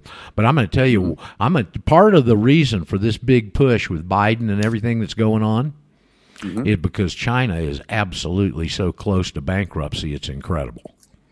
Okay. Well, good. Trump, Okay, uh-huh. Trump, and although they've benefited greatly from COVID for a number of reasons, it's really Mm-hmm. hurt them because a lot of their factories have left China and they've moved to Vietnam and Thailand and, and in those areas. And actually, the Chinese are migrating and they they're they're having to cut the migration into those countries because so many people don't have work in China. Okay. Mm-hmm. But anyway, that that's another thing. China in Focus. You can go on YouTube and put it in there. It's a it's a it's a very very good program. So I got fired up uh, with Steve, and I thanked him for that this morning because it led over to what I've been trying to accomplish, and I know the time is right now uh, on getting this information out in some sort of a short, readable form that tells the whole story, and that's a challenge to get that thing in two pages. Okay. Oh, And, sure. And cover that much ground. All right. And on hmm. that confusing a setup and everything else, and and and so I I sat down with Steve's inspiration on over the weekend or Monday and knocked out a rough. I think I knocked it out Sunday. Knocked out a rough, very rough outline of what I wanted to do. A lot of typos, a lot of misspellings, bad grammar. I'm not a great writer. I do not like writing. I like talking. This is my forum. Writing isn't. Okay. So uh, I sent it out to a few people, and and uh, then I knew we were going to have to polish it up. It was rough, and. Um, and so uh, I had a bit big week and little sleep and distractions, and so I wasn't Mhm. able to start back on it till last night. And I Mhm. started about six o'clock, and I literally worked all night on it. I've had no sleep, not one, not one secundo of sleep. Mhm. So that's Mhm. why I say I'm running on fumes. But well, I, um, but I'm reminded, Roger, yeah, go ahead, Brett. of E.B. White. E.B. White is the author, was the author of Charlotte's Web. Yeah, yeah. But he also wrote a regular piece for years for the New Yorker. And he, but when he, he went to school back right after World War One at Cornell, and he studied journalism, and and uh, like all people that get out of college, you don't have time to learn how to write when you're in school. You just get introduced to a whole lot of things and disciplined to learn. That's really all college. College doesn't teach you. What you learn in college is not the important thing. The important thing you will learn is you go to class every day, discipline yourself. Well, he got that. But then he went to work, I believe it was out in Seattle, if I remember right, as a, a cub reporter, just a kid working for a big newspaper out there. And he had an article he was supposed to write, he said, about a, this fellow that had committed a string of felonies. And he was, he tried and he tried and he tried to make it decent. And he, of course, he knew the standard was high and he knew he was young, didn't know what he was doing. And finally, he throwing stuff in the waste paper basket. Finally, the editor of the paper came to him and he said, What's the matter? He said, I just can't make it come out right. He said, Look, writing is nothing but speaking. Writing is nothing but speaking. Put on paper. Just say the words that you want to say with your mouth and then write them down. He said that was the most stabbing and effective first principle of writing he ever got his whole life, Cornell and every place else. Just say what you want to say with your mouth and whisper it, and then write it down. Well, Brent, And that's he the said, "I've exact way that that I rest of my wrote. life." That's the exact way that I wrote my first book. Okay. Yeah, and, yeah. And the problem that I have with writing is that um, I'm too fastidious. And, Okay. and I'll write, and then I sit there and dwell. oh, Well, could that be said better? Is it like this, and is that the you know? And man, I agonize over it, and it drives me crazy. I can sit here and speak from the heart. It seems to always come out right, and it's my No. it's my preferred platform. So Yeah, anyway, you're anyway, not you're not too fastidious. You got to be that fastidious to write because most all of us will write down. We think we've said something, and I'm quoting E.B. White. He said most people, all of us, we write something down and we think we've actually said something, but we haven't, and nobody understands what we've said. And if you don't hammer it, there's no such thing. And I just took me a long time to figure this out. I finally, I worked for a, a lawyer that had gone to Cornell, and uh, when I was in school, and uh, he wanted me to rip apart everything he wrote, and I did. I just red ink. It was fun, you know, because he was smarter than me. I thought more important than all. He was in federal cases in court, First Amendment cases, and uh, I discovered watching him work because I was right with him for a long time. I discovered that these Ivy League guys, you think that they can just sit down and whip stuff out? They can't. They're just like everybody else. That they got to work at it really, really hard. Then they have to tear it apart. Then they have to have somebody else tear it apart, and that was my job. I could tear it apart. I just couldn't put it back together. That was his job. yeah. Well, but I it- can tear it apart. But Well, It's- let me ins- let me insert something here. Uh, there was a playwright, English playwright by the name of Richard Brinsley Sheridan. Uh-huh. Uh, back 18, 1860, late late 1800s, Mm-hmm. and he wrote a play called Clio's Protest, C mm-hmm. C L I O, and one of the phrases in there mm-hmm. was you write with ease to show your breeding, but easy writing's cursed hard reading. and that goes around in my mind every uh-huh. time I sit down and begin writing over and over. Uh-huh. goes, I never, I never send so much as a, uh, a, a, a grocery list without going over it four or five times. I Yeah. just, I can't do it. Yeah, some people that, that's in some people's uh, physiology and mental makeup. Boy, it ain't in mine. Okay, but anyway, so it's torturous for me to write and do it. Although I, when I get into it, I'm I'm motivated. Okay, so I stay Roger? up all night last night, um, and I've sent it out to a few people this morning. Um, I've sent it to I got you know uh, you know Brent. It's funny how God works. Okay. Uh-huh. One of the reasons I feel is somebody trying to say something. Yeah, Roger, I've had time to review the document this morning, and I think it's your, even though it's rough yet, I think it's your magnum opus. Okay, well, thank you. I think the book was, but then Glenn edited it. so anyway, I appreciate that, Samuel. Um, I've sent it out to a few key people this morning already. Uh, Mike Adams, who I was listening to his morning update this morning, and he gave me a line that I went back and put in the final version because it's just so apropos and fantastic. And he was brought up Harriet Tubman. And I start the piece with the Goethe quote There are none so helplessly enslaved as those who falsely believe they're free. And I put this one right up underneath it, didn't even put a space in there, and it's a Harriet Tubman quote. Brenton, I don't know if you ever heard it or not. Go ahead. I She it. said, I freed a thousand slaves, Mhm. and I could have freed thousands more if they Uh-huh. only knew they were slaves. Mm. Hmm Okay. Well, and So- that was a, that was the problem with the Israelites. You know, they liked it, Yeah. and they said so. We Well- at least we had consistent. The food we had wasn't all that rich, but it was consistent. Leeks and onions. We ate that every day. We want to go back. Well, so anyway, I banged this out, and I probably went through Harvey. Harvey's critique was I, want to thank Katja and Jeff, particularly in the early stages. They gave me a, a starting point to start the polishing job. You know, it's kind of like polishing an opal. Yeah. Mm-hmm. sit on the wheel and do a little at a time and see if the pretty stuff comes out, you know? And mm-hmm. so I got the process started, and as I went through, I probably went overboard a little bit with the high, with the bowls and the underlines and the capitalization. But there's nothing in there that isn't treated that way. That isn't a super important point, especially for somebody that's reading this for the first time. And I know what it is. You guys all know. The first time you sit to this table, it's getting a drink of water out of a fire hydrant. Okay. Mm-hmm. All right. So mm-hmm. if it's it's in its form for now, I'm not saying it can't be changed, polished out more, whatever. But for right now, it's going out, and I'm going to tell you why. Because of what happened yesterday on Wall Street. Mm-hmm. Okay, what's going to continue to happen because all the confusion and all the people that are waking up and all the crap they're doing. You know how many in eight days? You know how many executive orders, orders Biden signed? How many? Thirty-three. I guess that's an appropriate number, isn't it? Uh huh. Uh huh. Okay, so they're busy.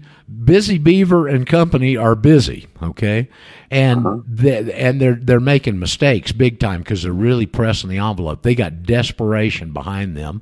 I think it's the reset coming, and I think it's China potentially going under too. China, obviously, we heard all we heard for years was Russia, Russia, Russia. Well, they don't want to mention China because that's who they're using. Okay, I know how these guys work. All right, and so anyway, I polished it out about I don't know, four, four thirty. And here's what happened. I did I think it's finished I'm getting a little tired. I took a melatonin, okay? And so uh, which usually does pretty good with me. So I go in there and lay down and I can't sleep. And I'm laying there in bed and I think of something I left out or think, think of something I need to go highlight. And I get mm-hmm. back up and go do that and I you know save it again, go back to sleep, think of try you know lay down, think of something else, get it. Well, it ended up I was up all night, okay? And mm-hmm. uh, but I think I got it polished off to where we can get it out there. Now the sense of urgency is this, Brent. I think mm-hmm. you're going to relate to this. When I first started in this, first of all, I didn't know but one side of this, the tax side, and secondly, uh, we'd give a meeting every Wednesday where I'd uh, where where I would present that on the tax side that I knew. I don't know if Brent, did you ever attend any of those? No, huh? No, no, not you, Brent. Brent Bachman. Oh, oh, oh, okay. Brent, I don't know if you ever attended them or not. Brent would attend our meetings, and Brent's easy to spot because he's about as big as the side of a house, and he is black. Okay, and just one hell of a good guy, and it, it it enriches my life knowing him. Okay. No, I never got to go to any of the uh, tax things. Okay, well, Jack did. Jack's not with us, but my old friend Jack down here was at every one of them. Okay, but he never would sit down. He always stood up in the back of the room the whole damn three hours. Okay, because it'd take three hours to go through that, and it would take three hours for me to get you enough background and legal understanding where I could go to the word non-resident alien in twenty six one point one dash one a, and I could show you what it means. Okay, and that's as far as I knew. All right. So anyway, uh, I'd give those things, and and uh, I, I, so I've been doing this a long time, and I know that when you put it in front of people, you a lot of a lot of people, most people are drink drinking water out of the fire hydrant. Some people, like me, that are truth seekers, see that there's something of great substance there and move towards the flame.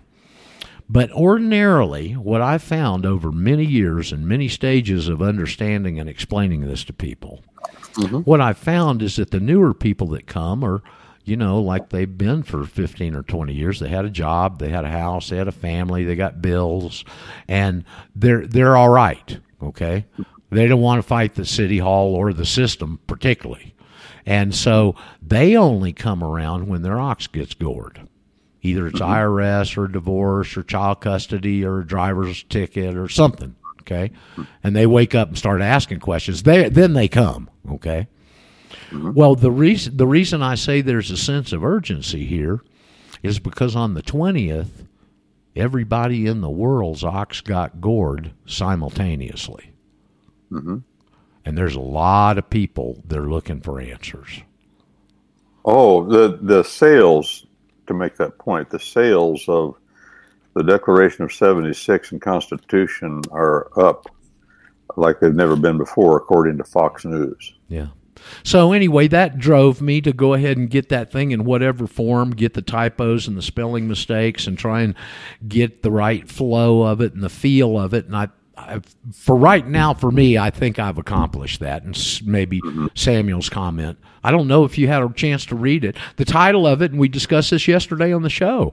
And and I want to make a couple of points out of that. I want to thank um, I want to thank Samuel for bringing the title of the piece to my attention. We switched it around. I think it's much more effective, and um, and and the whole team effort kinda has gone into writing this because it's not just me; it's all of us. Okay, and the reason I say that is because I consider us a team. Okay, that's what I've really conscientiously tried to build here is an open forum where people can get addressed with no commercial breaks so we don't have to interrupt flow of concepts and ideas, and try and get folks educated and up to speed as quick as possible. Okay, and so uh, that's been my motivation, and uh, I think I think we're there now. We got a good bunch of foot soldiers, and I say that about the team aspect that I've consciously tried to build here, subconsciously and consciously, is because teams always accomplish more than individuals. What does? Teams. Oh yes, yes. Okay. Many hands make light work, kind of thing. So, what I've done, and I'm going to tell you, really exciting. I and didn't even know it. This is what I was going to say a minute ago, Brent, when I said it's it's unbelievable how God works. Okay. Got a got a dear old friend. We talk occasionally. Uh, it- over he's the longest friendship I've got in my adult life. Okay. We go back than 30 years, a couple years longer than you and me, Harv. And uh, so he calls me. He works up in North Carolina. And he calls me the other day, Wednesday. I was eating lunch. I said, Steve, I'll call you back. So I finally got around to calling him back. And then uh, I, th- I called him again yesterday because he's off working and he doesn't have to worry about talking with his wife around, is the real reason. Uh, but regardless of that, um, Steve's telling me about an old girlfriend that he used to have, and I remember when she started, and she got him in a lot of trouble with illicit substances. And uh, but uh, he's kept in touch with her, and this is an interesting gal. She's evidently I've never met her, very attractive, real chatty, and uh, she did a, little, a few years in uh, in the slam. And when she got out, she uh, had uh, gotten religion and she started a organization in Georgia to help females that are coming out of jail readjust to the society. Mm-hmm. Okay, and so she, they, it's gotten the attention of Georgia. She's met with Georgia uh, state officials. They want to incorporate it in the whole state. It's very successful, evidently. And she was up at some kind of a meeting in D.C. on this on this. Somehow she was involved. I don't remember the specifics, but the guy, one of the guys at the meeting was Mike Lindell. Okay. My pillow. And she goes up being chatty and introduces herself. They get into a conversation. She's evidently quite attractive, not not eat, not hard to look at while you're talking. And um, so uh, she tells him about her what she's got going on in Georgia and what she's doing, and he gets real interested. And so they have a bond, make a bond, and she's got a direct wire into him. Mm-hmm. And so I call Steve. Steve, I'm, this is coming. Get it to Pam. She's married to a preacher now, so and she's kind of like minded, like we are. He he, I'm told, isn't as much, but that paper's pretty hard hidden, hidden. Okay, um, and so I believe it's on the way to Mike Lindell. And my friend, let me tell you about my friend Steve. When I mm-hmm. first got started in this, he had done a little bit of time courtesy of the penal system too, and he got mm-hmm. out, and I was just learning this, and mm-hmm. so he got he got real motivated. He didn't even have a computer. He went over to his cousins and, and got on her Mac and wrote out. And this is kind of why this is formatted this way. In all honesty, he he banged he banged out a front and back bullet point thing on the New World Order, Rothschilds, and all this stuff. Just bullet points, front and page. And it was first eight and a half, and then it grew to eleven and a half. And so he then moved to Charlotte. And uh, what he would do on his Saturdays was he'd go to the Charlotte Library. This before internet, okay? He'd go to the Charlotte Library. You know how in the library they got all those uh, phone books from different cities? Mm-hmm. And what he'd do is he'd go to the city and he'd open it up and he'd go to the yellow pages and he'd look under gun shops. And every gun shop was there. He'd have a little note and say, make copies of this and hand it out to your customers, and he'd send them a master copy of it. Mm-hmm. Okay. And he did that religiously for a while. And so one night, I'm listening to Bill Cooper. Remember Bill Cooper? Oh yeah. Okay. Well, I used to listen to him religiously. All those Tom Valentine and Pastor Pete and the whole lineup, you know. And so, no matter what the reception was, I was listening because I wasn't interested in fidelity. I'm interested in content. Mm-hmm. Okay. And so one night I'm listening to Bill Cooper, and he takes calls occasionally. And this guy calls in from, I think he was from Asheville. And he goes, The reason I'm listening tonight is I was by the gun store today, and I picked up this document called Paul Revere Rides Again. Mm-hmm. And he had a listing of shows people could listen to. And so there's no telling how many people got turned on 30 years ago from my friend Steve's efforts. Mm-hmm. And that inspires me. So that's our connection, and I kind of took the success he'd had with that, and I patterned this after that. Okay, it's uh, exactly two pages, and I had to mess with fonts and formats and everything else to get that in two pages and get the information in there. All right? But it's two pages, so that anybody wants to say they have a business. Say, say, Daryl, it's the gun shop in your town there that you like to frequent. You can drop that there and say, look, make copies, put them on the counter, and give them to everybody that comes in here. Okay. Yeah. So that's what you never is. know when you say something, Roger. I'm reminded of that story uh, of history. It was the general officer of the armies of Syria. The general officer of the armies of Syria. He had a high position. He had a lot of money. And, and then the Bible is telling this story how great he was. And then it says, comma, and he was a leper. He had leprosy. And his armies had invaded Israel and they'd come back with the plunder of slaves. And there was a young Israelite girl working in his house as a housemaid. And she knew he had leprosy and how terrible it was. And she was walking through one of the rooms and she heard him talking about it to his wife, I believe it was. And she just said in passing as she walked through the room, she said, well, I know a fellow down in Israel that could take care of that, could take care of that. And she was speaking of a prophet. And the rest of the story is about how he made this journey to Israel because of what this little girl said in passing, just teenage girl, you know, 14 years old or something, as she walked through the room. So in, what we say is important. And that's why the Bible says that we will answer for every idle word, every idle down word. So we should be careful to maintain order, as we were saying in the beginning, and weigh our words and speak clearly and speak to the point and make our oaths and our vows particular, as Jesus Christ said, and be careful what we say, say things that are worthwhile. But just like that girl, she didn't have a high position. She was a slave and she just made a comment walking through the room, and it changed the life of the most powerful man in Syria.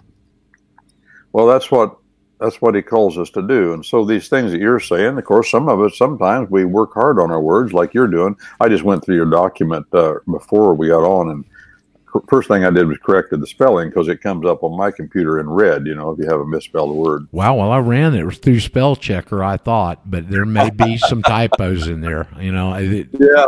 Yeah. at four thirty in the morning, when you hadn't had any sleep, you, you're not really too sharp.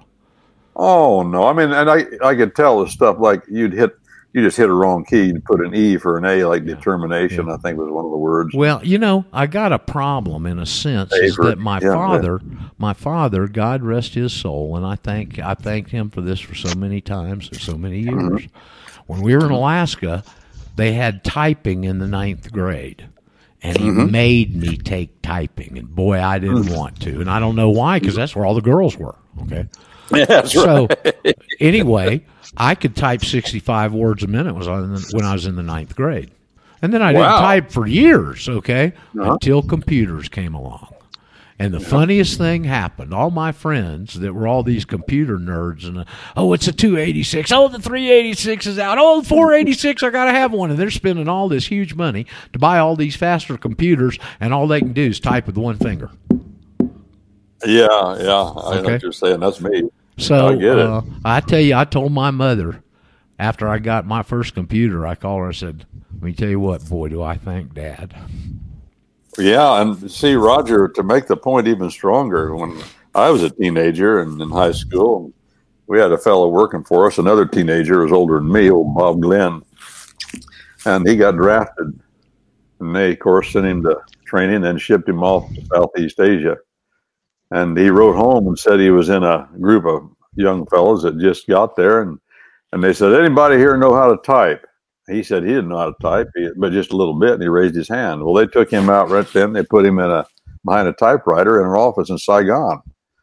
And my mother read the letter, and she said, "Brent, I think you should take typing." she, thought, she thought she'd save my life. You know how mothers are.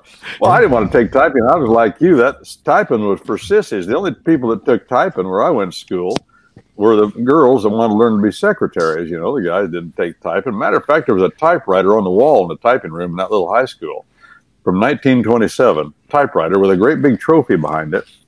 And on that typewriter, one of the girls there in that high school back in 1927 took the train to New York City, competed in the World Championship of speed typing, and won.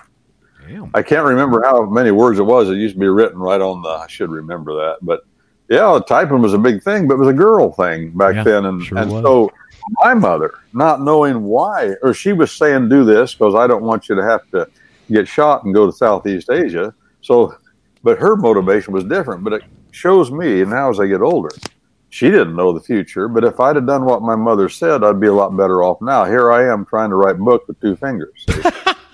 Well, now listen Yeah. here. I'm going to give you a tip, Brent. There's some typing programs out there that'll teach you Yeah. how to type, and if you'll just uh-huh. spend ten minutes, they're, they're they're like games, you know, where Okay. a letter comes down and you hit the letter, like Space Invaders or something. They're oh, fun. One, one of them, one of them is called Type Racer. T Y P E R A C E R, and Okay. it is a delightful program. It will teach you touch typing, and it will increase your speed dramatically. And I have routinely typed 60, 65 words a minute for a long time now. And T Y T Y P E R A C E R. T Y P E type yeah racer R A C E R and Okay. they'll put you they'll put you in little races with people who are in your approximate skill zone Oh, okay. and uh, that's but but but it'll also teach you know it's, it's a freebie out there on the web and it's a delightful little site and I go to it every once in a while to get my uh, I get into bad habits Mhm. and I go back to that to get my get my skills uh, honed. Oh, okay. Well, that's a great. Now, well, when I'm I gonna try to do that. And when I was in high school, I wanted to take typing, and I told my father I wanted to take typing. He said, "No, son, you're not taking typing." No. He said, "You're going to take you're going to take an academic subject." He said, "If you want to learn how to type, get a book. Learn how to Oh, type." That's oh, the way okay. I did it. Okay. So, so when I got sick uh, with a flu or something one time, I asked my mother if she'd go up to Miller's bookstore and get me a book on typing, which she did. And I Mhm. sat there for three or four days in my bedroom, Uh-huh. and I learned to touch type. Okay. Um, it, Brent, if you'll just spend a couple of minutes a morning on it, and it's kind of fun, yeah. you won't believe how quickly your typing skills will improve. Just being consistent every day is what I hear you say. Yep. Doesn't doesn't have Yeah. to be a long time, just a short time. Yeah. So let me Yeah. forge on before we run out of time here. Okay. Um, so um, I have sent it. I've sent it this morning to Deanna Spingola. She's already booked me on her program on the sixth. Now I was on Deanna's several times, two or three times, going over this stuff, and I knew every time we closed the microphone that she didn't understand. Okay, well, I, I, I think she's going to get it this time. All right. Uh, I sent it to Mike Adams this morning to his Proton mail. I sent it to Mhm. Alex Jones, somewhat reluctantly. Uh, I've got the the feeler going to Mike Lindell. If we can get to him, and I'm pretty sure we're going to, it's going to hit everybody at the higher echelons. Okay. Mhm. And so, uh, and I've sent it out on our forum, and I've sent it out to a few selected people. Harvey, Samuel mentioned it a minute ago. Daryl's read it. Um, and so, but this is the game plan that I'm kind of laying out in my mind. I was trying to wait to get to Lin Wood or Sidney Powell. Okay. And those guys are so busy. I, I just don't know if uh, the the way I had to contact them that we could get to them. A and if B could get it across. Okay. So, uh, so that uh, spurned me to just say, well, let's put it out there. All right. Um, one of the things that I'm trying to do, and I yanked on our good friend Mers chain because she's very Mhm. good on the computer with search and stuff. And I Mhm. said, could you take a little bit of the load off me? And I gave her six programs to get contact addresses for. Uh, Okay. TruNews, uh, James Corbett, SGT Report, Dr. Dave Janda, and maybe another one. I don't remember. Um, I think we can get to Catherine Austin Fitts through Daryl. He's a subscriber to Solari. And what I'd like to do is to lay out a plan, and we'll get those addresses and we'll put them out. And I'm going to ask everybody out there, like I did yesterday. I've never asked you guys to do anything. Please send them an email after I give them the goods. Third Yeah. party endorsements are always better, every time. Okay? Yeah, yeah. And Testimony, so we, we're going to cover the key people, and we're going to Mhm. see if we can get this out there and in front of people simplistically enough to see if we can flood the Secretary of State with these things. Now, even better, if you could get Sidney and maybe Rudy Giuliani and Lin Wood to go around their circles, they'll be able to explain it quick. I think a lot of people are going to pick up on it quick. They know something's wrong, they just don't know what it is. And uh, if we could get those three, let's say that they could get, let's just say a low number, fifteen Okay, and they and and we've learned on the State Department document that citizens for non uh, that certificate of non-citizen nationality, you can do it in one sentence. Brent, you can do it in one sentence, and they give you the sentence at the bottom of the page, and it is I blank do solemnly swear. Of course, it's notarized under penalty of perjury. You use the without jurat. United States of America, and, Uh-huh. and it said, "I so and so duly swear I I want to change from a to a U.S. national from a citizen of the United States." That's the sentence they've got in their document.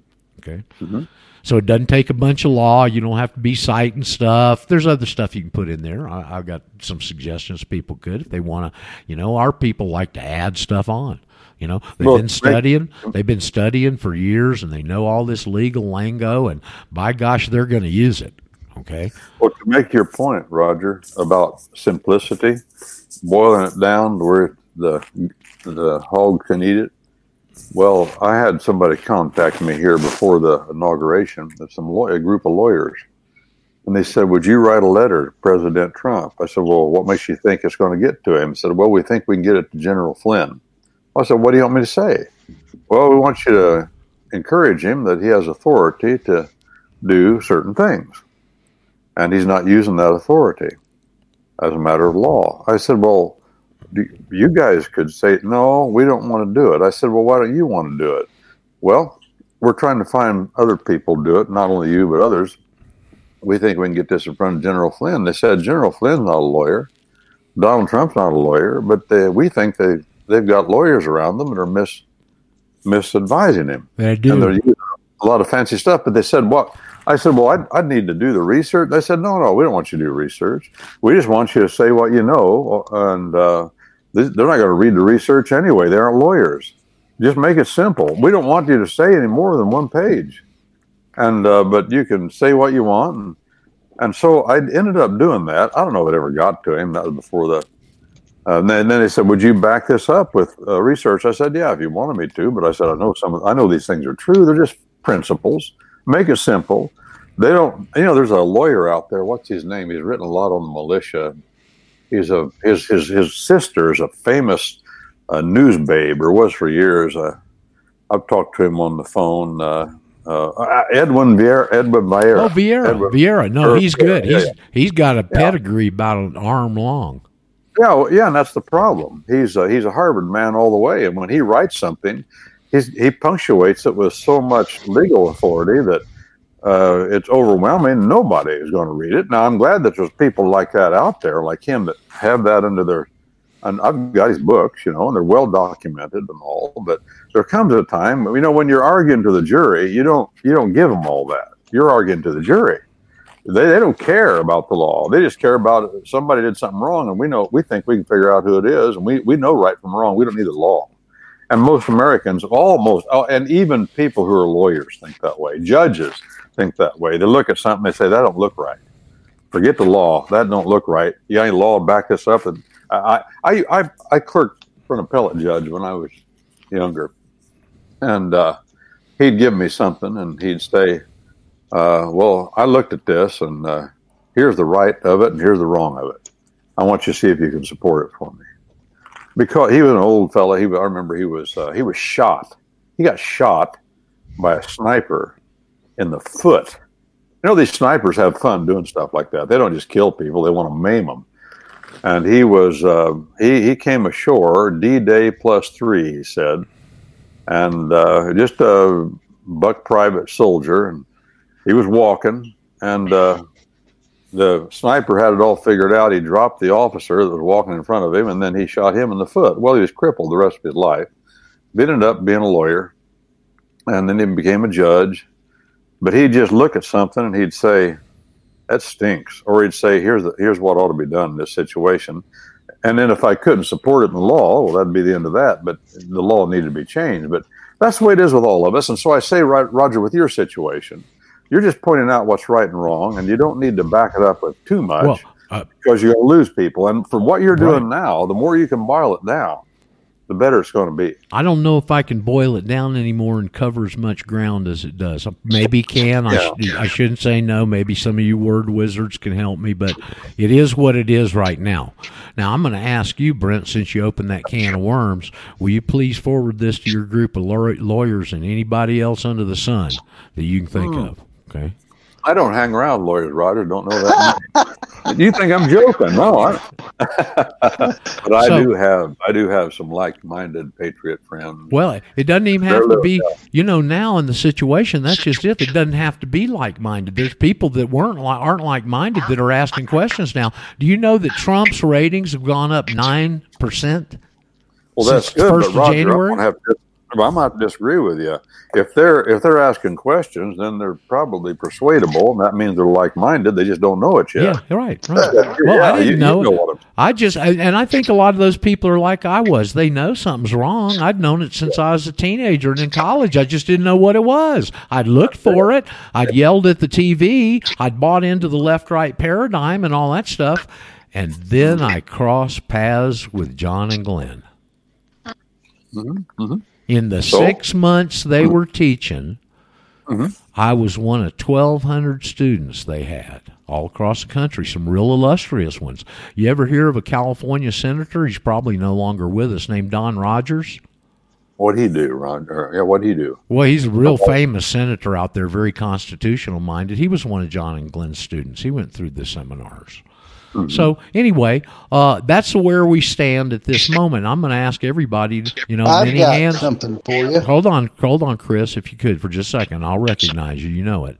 Many hands make light work. Okay, and I think we need to take this with a blitzkrieg type approach and get it out in front of as many people in every absolute forum we, as we can get it onto. If you still got a Facebook account or a Twitter book account, stick it up there. See how long it lasts. Okay. Um, but let's take advantage of everything we've got. And the reason why is the more people we can see this, let me tell you what, I know what these guys think of this. I've seen it for, you know, 12 years now. It's the only thing I've ever seen. When you send that affidavit in, they stand mute. They don't deny. They got this little bluff letter scam they try, but it's easily overcomable. And the bottom line is they don't have the power to say no because it's your choice, not theirs. If it was their mm-hmm. choice, they'd have made you a serf a long time ago and and had been exerting their power. They didn't do that. They went through this really contrived, torturous way to get those mm-hmm. questions: Are you a citizen of the United States? Are you a resident? For where you'll answer yes. And I've asked on here numerous times, and this has only come to me recently, Brent. Really, within the last six eight months. Mm-hmm. Out of all the times you've ever been asked that in your adult life, anybody on here is welcome to chime in. Have you ever answer, answered anything but yes? One time. Crickets. Okay. So my plan is, and I sure hope y'all want to look. You know, as John used to say, the only only way I can protect my liberty is to help you protect yours. Okay. Mm-hmm. And if we can all do a little heavy lifting here, and let's get a blitzkrieg out there, these guys are scared to death of this. Okay? That's why they w- they won't touch me with a ten foot pole, and they've known what it was since I did the very first radio shows. Because one of the the snitch from the Southern Poverty Law Center that monitored RBN started contacting hosts and writing them letters and calling into shows. He even went so far. His name's Russell Estes. He's probably in Minneapolis. Uh, Jew kid works for SPLC. I found out through one of their publications that uh, one of our one of my good students had. And we were talking. He said, "I got one of those. I picked it up in the cop station the other day." And I hmm? said, "Well, go get it. Do you have it?" Yeah. Goes off and hmm? gets it and opens the front page. I said, "Do you see anybody there named Russ?" And he goes, "Yeah, hmm? right here, editor Russell Estes. Anybody else on the list, Russ? No, it's got to be him." Okay. So I got on the air and called his little Jew butt out. Okay. And uh, but what his message was, and they got to Joyce. They had other people that got to Joyce, to a, a, a, a, guy and a girl team. I can't remember his name. He was did an SGT report. Uh, Sean had him on a couple of months ago. I can't remember the jerk's name. He's a converted Jew. Okay, has a Gentile name, but him and his girlfriend both called Joyce, and they all said the same thing. Even Russell Estes from the start, and they said that stuff Roger Sales is teaching is going to get a lot of people in trouble. And when I got his name, I said, "Hey, Russell Estes from Minneapolis, it is going to get a lot of people in trouble, and you better be terrified." Okay, so um, that's uh, that's kind of the background on that. So they've known about it for a long time. Well, after the book come out has come out, man, they're mum. I could call them dirty kikes uh, every day, all all two hours long, and they'll never put me in a hate list of the ADL or the SPLC because they don't want to drop. Well, what's this guy saying? And a bunch of people go over and look and go, "Yikes!" So that's why they're mum, and that's why this silences them. Okay. And they're scared to death of it. Now, as we covered earlier, they lost $12 billion yesterday. Stock market ain't going to get any easier for them. Okay? They're distracted. They're distracted with Biden. They're distracted by the blowback. They're wanting to get every white Christian that they can get and to hang them with domestic terrorism labels so they can go after them. All that stuff. If we can coordinate this and get some kind of, of momentum with it, it's going to catch them like on the left side of the head with a brick bat. Mm-hmm. Okay. And it's my feeling that if we can accomplish that, it may be the final straw that drops them to their knees. Because look at it. They lose all their control over everybody except for two sections of the IRS code bonds and expatriation. Okay. Everything else, all the everything else, they're shed, and now they can't come charge you with that, including domestic terrorism or any other of these things they can cook up. So they're neutered. Okay, And I think then when you really start understanding, this is just a bullet point to get people's attention. All the contact information's on there, how to get on this show, how to reach me, how to get questions answered. Okay. Mm-hmm. And man, if we can pull it off, I think it might just be Obadiah Day. Now, if when I get the a few of these people educated and they get past the confusion, get their arms around it, get a little self confidence, and the the the empowering process starts. Well, let's see uh, how how many eighty million people voted for Trump. He's gone up nine percent again, so that's almost ninety million people that I think are favorable. Probably more than that. Okay, what do you think if state got twenty million of these? and then the IRS got 20 million notices. Yeah, I don't know what they do, Roger. Well, I can tell you what they do. The whole thing would fall because it's that income tax that pays the bondholders.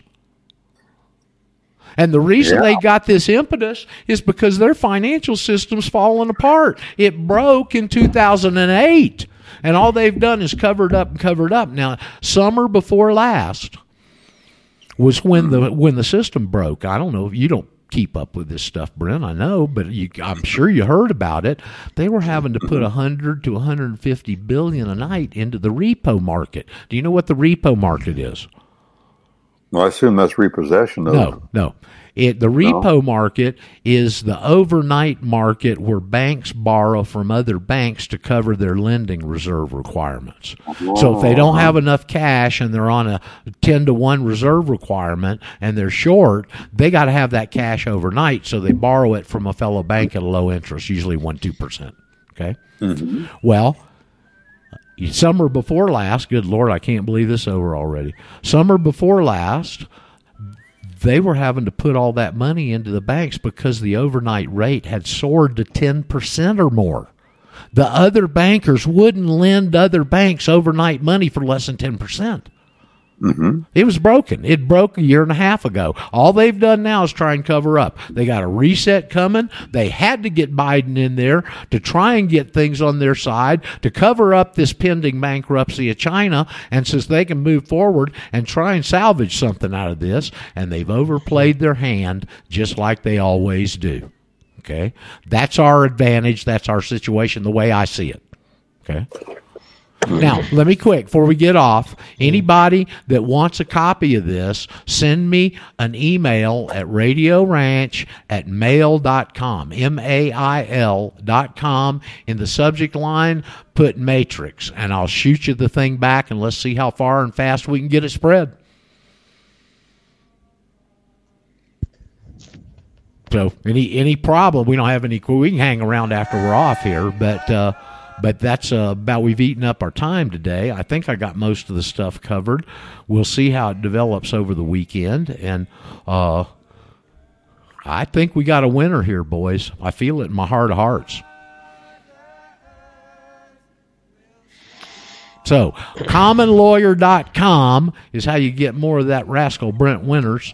And I hope you frequent him. He's got a Sunday church, used to have a Saturday law school. Don't know if that's still going on, but we're happy to have you every Friday, Brent. And I'm sure damn glad you're on.